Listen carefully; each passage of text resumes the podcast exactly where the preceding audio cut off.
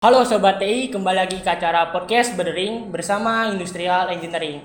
Oke, nih di sini ada salah satu program dari kerja HMTI yaitu Warung Steril. Di Warung Steril ini menjual banyak kriuk-kriuk dan bermacam-macam rasanya. Oke, saya di sini Heikel Nurhanus Standard dan saya berkesempatan berbicara bersama Bang Aditya Ilham. Bang Aditya Ilham ini adalah seorang mahasiswa Politeknik STMI Jakarta tahun 2017. Oke nih Bang ya. Kan abang ini punya usaha 3D printing nih bang ya? Iya, betul. Kalau saya yang tahu nih bang, 3D printing ini kan bisa dibilang udah lama nih masuk ke Indonesianya. Iya. Kurang lebih kalau nggak salah awal masuk itu dari 2013. Iya. Nah kalau boleh tahu nih bang, apa sih yang jadi awal apa ya? Kayak awal membuka usaha itu bang? Jadi awalnya gue buka usaha ini tuh sebenarnya karena merasa jenuh aja. Karena waktu awal gue buka usaha ini tuh awal-awalnya karena mahasiswa di STMI ini dirumahkan kuliahnya, alias kuliah online. Jadi karena gue ngerasa jenuh aja gitu di rumah, ngapain ya kuliah doang kerjaannya, gue coba searching apa nih yang bisa gue lakuin di rumah yang kalau bisa sih menghasilkan.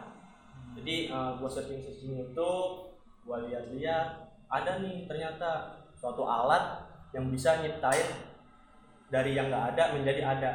Ya alatnya itu ya mesin 3D printing ini. Setelah gua lihat-lihat lagi, ternyata lumayan nyambung ya sama yang dipelajarin di kuliahan. Karena kita kan sempat juga tuh belajar AutoCAD atau 3D modeling. Jadi gua ngerasa pede aja karena udah belajar materi kuliah itu, jadi gue research lagi tuh soal 3D printing. Karenanya juga gue suka mobil. Ya, salah satu alasan kenapa masuk kuliah di STMI ini karena ada embel-embel otomotifnya. Ya, gue semakin tertarik sama 3D printing ini. Nah, kalau kan lu bilang ya bang, awalnya kan lu jenuh nih bang ya sekolah online.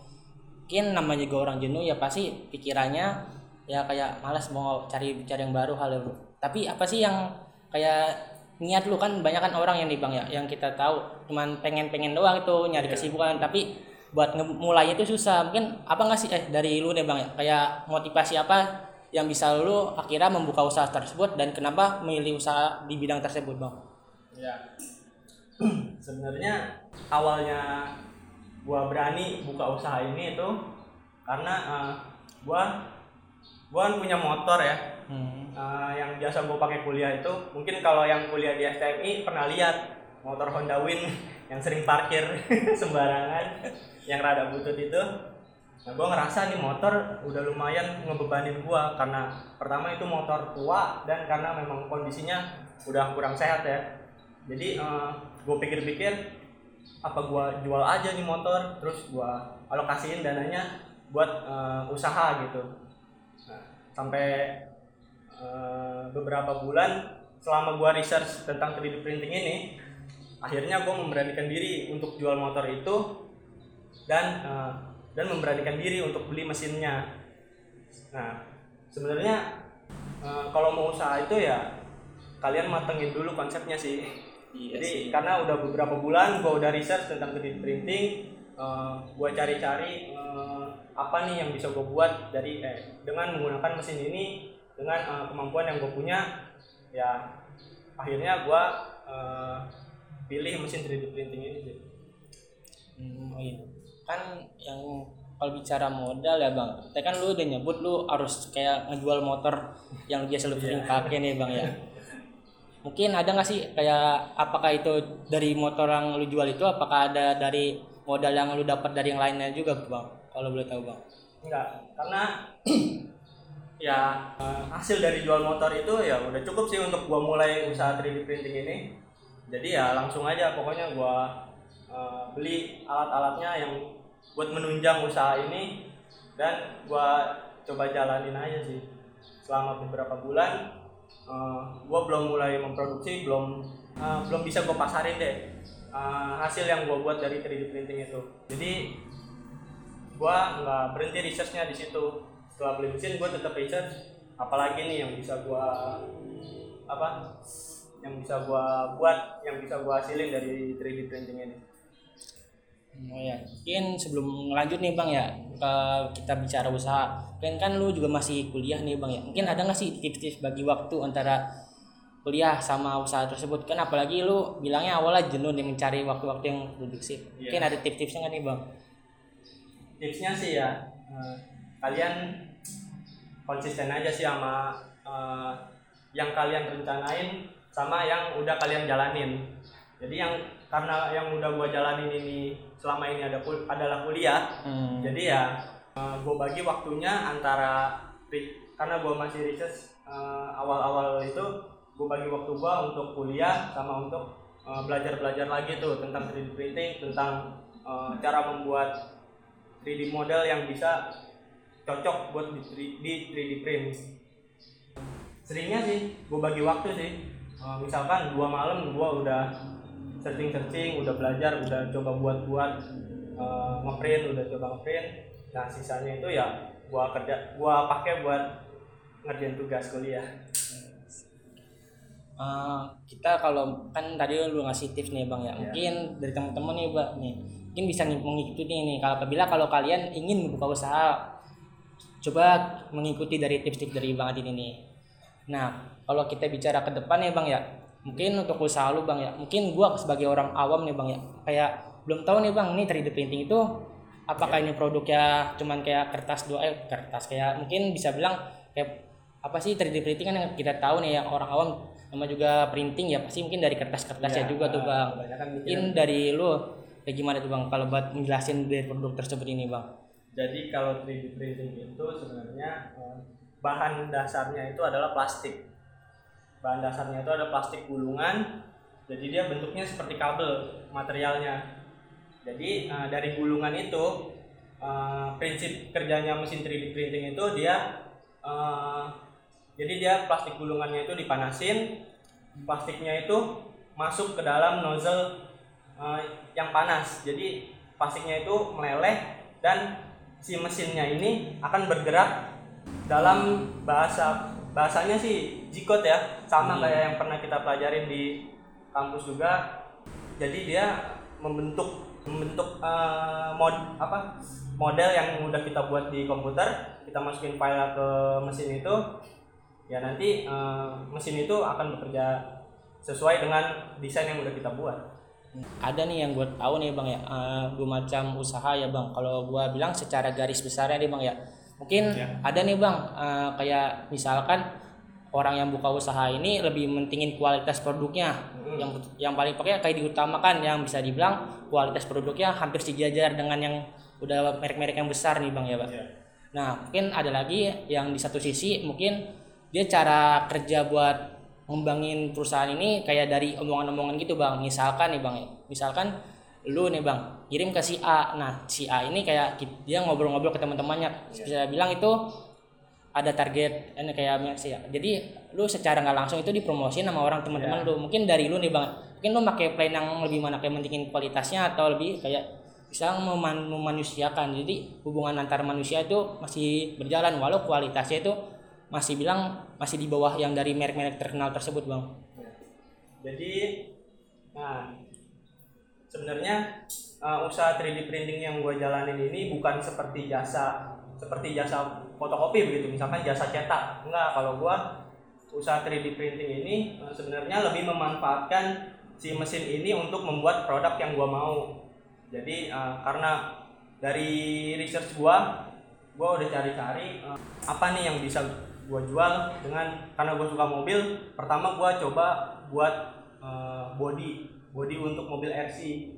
Nah, tapi setelah gua coba cetak, gua coba pamerin ke sosial media, ternyata respon pasarnya lumayan kurang ya. Jadi gua coba beralih lagi, gua cari-cari lagi, ternyata ada komunitas RC truck. Jadi mobil RC-nya itu ya untuk mobil truk aja, nggak ada mobil biasa. Gua coba posting di grup itu dan responnya lumayan rame ya, karena sebelum-sebelumnya itu yang gua tahu orang-orang bikin bodi mobil truk ini prosesnya itu handmade. Jadi dia pakai ada yang dari triplek, ada yang dari PVC sheet. Jadi dia bentuk dengan tangan dia sendiri, dia bentuk, dia dempul. Tapi ya gua coba buat dengan bantuan mesin 3D printing ini. Jadi prosesnya itu gue desain di komputer dulu model truk apa yang mau gue buat. Setelah desainnya selesai baru gue coba cetak. Setelah hasil cetakannya selesai, itu nggak bisa, itu nggak langsung jadi ya, jadi itu harus di finishing terlebih dahulu. Tetap ada proses manualnya, jadi tetap didempul, tetap dicat manual, tetap di finishing secara manual. Tapi ya karena kita desainnya di komputer, mungkin hasilnya bisa lebih mirip dengan truk aslinya. Mungkin yang gua tangkap nih Bang, tadi kan lu menyinggung pasar ya Bang. Mungkin dari target lu Bang, apakah target pasar ini itu buat komunitas yang itu, atau lu misalnya ada lebih spesifik kayak lebih ke anak-anak atau orang dewasa atau remaja? Mungkin dari lu gimana Bang buat target usaha pasar Bang? Oke. Jadi lucunya gini ya, mungkin kalau orang-orang lihat ini kayak mainan aja gitu. Mungkin kayak mainan anak-anak, kok ngapain sih, kayak anak kecil aja sih main mobil-mobilan gitu. Padahal enggak, di grup itu kebanyakan yang main itu bapak-bapak. Yang main bapak-bapak, om-om, udah ada yang punya anak juga segala. Jadi gue sendiri kaget ya, gue kira kebanyakan ya bener anak-anak gitu. Ternyata enggak, ternyata lebih banyak orang dewasanya yang main RC ini. Karena memang ini barang hobi dan ya harganya mungkin kurang terjangkau untuk anak-anak. Mungkin ya kalau bicara ini ya Bang ya, usaha ya Bang ya, mungkin pasti ada nggak sih kayak keuntungan pernah lu dapat, atau kayak ada satu hal nih Bang ya, kayak misalnya di satu titik lu pernah kayak kerugian gitu. Jadi kayak lu kayak apa sih yang lu dapat keuntungan dari ini lu, apa dari usaha lu kayak 3D printing ini, sama yang pernah nggak sih kayak kerugian dalam pernah lu alamin lah gitu Bang? Oke. Jadi sebagai tambahan informasi aja, bodi truk yang ada di sini ini, kalau yang di sebelah kiri itu gua jual dengan harga 750.000. Nah kalau yang di sebelah kanan, karena ukurannya lebih besar, itu gua jual 950.000. Jadi memang kalau untuk pasar anak-anak ya bisa dibilang kurang terjangkau. Jadi ini memang bisa dibilang barang hobi ya. Kalau bicara kerugian, itu tuh gue pernah merasa rugi tuh ketika mesin gue down. Jadi pernah gue dapet orderan bikin kabin truk yang kayak di sini. Nah, jadi ketika tenggang waktunya sudah hampir tiba buat ngirim barangnya itu, mesin gue tiba-tiba down. Jadi ya tidak kekejar targetnya dan gue kehilangan customer itu. Sangat pahit juga ya. Paling ya namanya juga usaha ya Bang, pasti ada untung dan ruginya juga nih Bang ya. Mungkin ya Bang, kalau boleh tahu nih Bang ya, kayak berapa sih profit dari yang dihasilkan penjualan dari ini Bang? Untuk profitnya sih selama ini gue udah jual kurang lebih 30 unit kabin sih.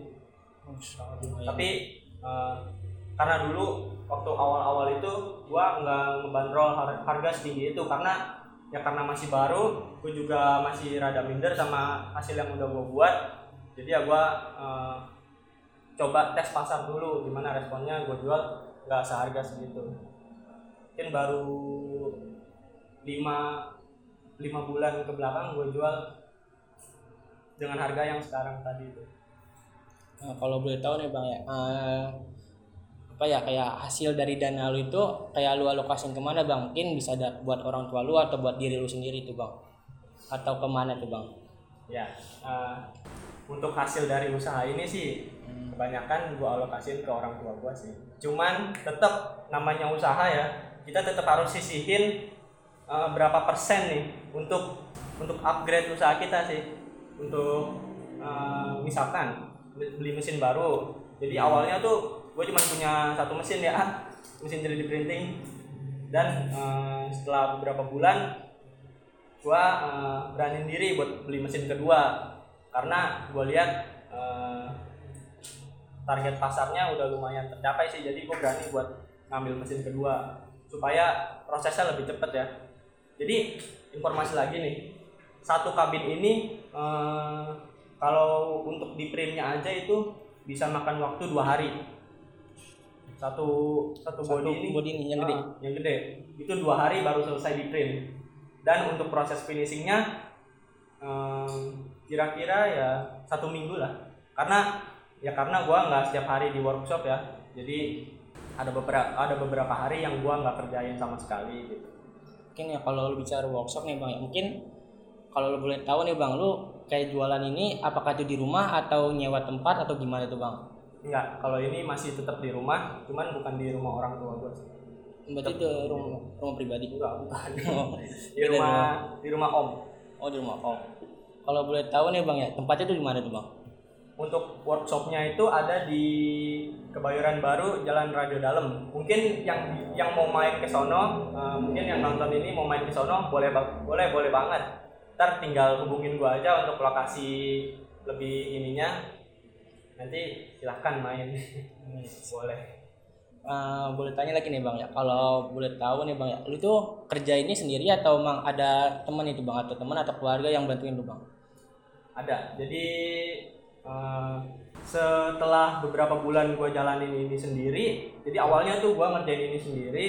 Setelah beberapa bulan gue pindahin workshopnya. Jadi awalnya tuh workshopnya ada di rumah orang tua gue, dan gue pindahin ke Kebayoran itu setelah 5 bulan. Jadi di Kebayoran itu ada om gue yang bantuin ngeprint sama untuk finishingnya juga sedikit. Nanti cukup lah ya, jadi buat saling membantunya gitu ya bang. Ya, jadi ya kita sama-sama diuntungkan lah. Ada ini. Mungkin ada nggak sih bang buat pesan-pesannya bang dari lu bang? Kan banyak orang nih bang kayak bermimpi pengen punya usaha nih bang, tapi pasti pikiran orang ini kayak takut lah memulai gitu bang. Mungkin dari lu nih bang kayak pesan-pesannya bang, agar kayak gimana dari kita sendiri. Mungkin gue juga pengen punya usaha tapi mungkin cuma sebatas ide. Mungkin dari lu ada pesan-pesan gak sih bang agar bisa meyakinkan lagi tuh bang? Ya yang kayak gue bilang tadi, sebenarnya kalian tuh kalau mau usaha harus bener-bener udah mantep dulu ya konsepnya. Apalagi yang usaha yang membutuhkan modal yang lumayan besar. Jadi kalian mantepin dulu konsepnya. Coba kalian tanya-tanya sama orang, kalau emang punya temen yang udah punya usaha juga, apalagi usahanya emang bisa dibilang sejalan lah sama usahanya gitu. Kalian coba tanya-tanya, kalian mantepin dulu konsepnya, kalian tanya diri sendiri apa udah siap buat ngejalanin usaha ini, karena lumayan nyita waktu ya usaha tuh. Jadi ya intinya konsepnya itu harus udah benar-benar jelas. Nah, tapi rencana gue sih, gue mau coba cari pasar yang internasional sih. Paling enggak ya gue coba jual ke pasar ASEAN kayak Filipina atau Vietnam, karena di sono peminat RC truck itu lumayan besar juga. Jadi gue lagi coba-coba cari channel buat gimana caranya gue bisa kirim barang ini, gimana gue cari customer di sono ya supaya melebarkan sayap lah. Kalau kita ini, kalau kan gue pengen juga nih bang ya, kan lu juga pengen pasar target kedepannya ya bang, kayak lu pengen nyampe ke ASEAN ya bang. Mungkin pasti kan ada orang-orang, apalagi lu dari Indonesia keluar negeri, pasti mungkin ya kalau dalam tanda kutip pikiran dari orang-orang ASEAN itu kayak misalnya orang-orang Filipina, mungkin kayak produk lu ini kayak apa sih yang bisa kayak keunggulannya gitu bang, keunggulan dari produk lu tuh buat di pasar sono dari lu sendiri nih bang ya. Apakah sudah cukup kayak sekarang, apa lu akan kayak membenahi atau lebih baik lagi, atau mencari tambahkan kayak modif pelanggan juga tuh bang, atau kayak gimana bang? Oke, jadi karena yang gua tahu selama ini sih untuk body truk ini modelnya itu masih terbatas. Jadi misalkan ada truk mereknya Hino, ada truk merek Mitsubishi. Jadi nggak semua tipe truk itu ada di pasaran. Nah, dengan 3D printing ini ya sebenarnya kalian mau buat tipe truk apapun itu bisa, selama desainnya itu jadi, desainnya itu ada, selama desainnya itu ada. Jadi ya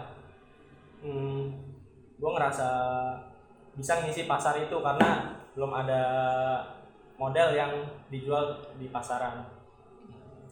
Nah, untuk penambahan upgrade pada produknya ini ya bisa gue bilang sih gue mau nambahin beberapa part diganti dengan bahan besi karena kebanyakan bahannya ini masih plastik, kayak batang spionnya itu masih plastik, jadi mungkin agak ringkih ya, mungkin mau gue upgrade jadi besi batang spionnya itu sih. Ini Bang ya, ini udah di penghujung acara nih Bang ya. Kalau kita simpulkan ya Bang, apa namanya juga kita berusaha mungkin kita memiliki usaha ya, kita itu bisa dibilang kita nggak boleh setengah-setengah. Nah, oleh karena itu kita harus meyakinkan diri kita sendiri, dan pasti setiap usaha atau memulai usaha pasti ada butuh pengorbanannya, dan kita harus bisa membagi waktu. Mungkin kalau kita masih kuliah, kita harus bisa membagi waktu antara kuliah dan usaha kita.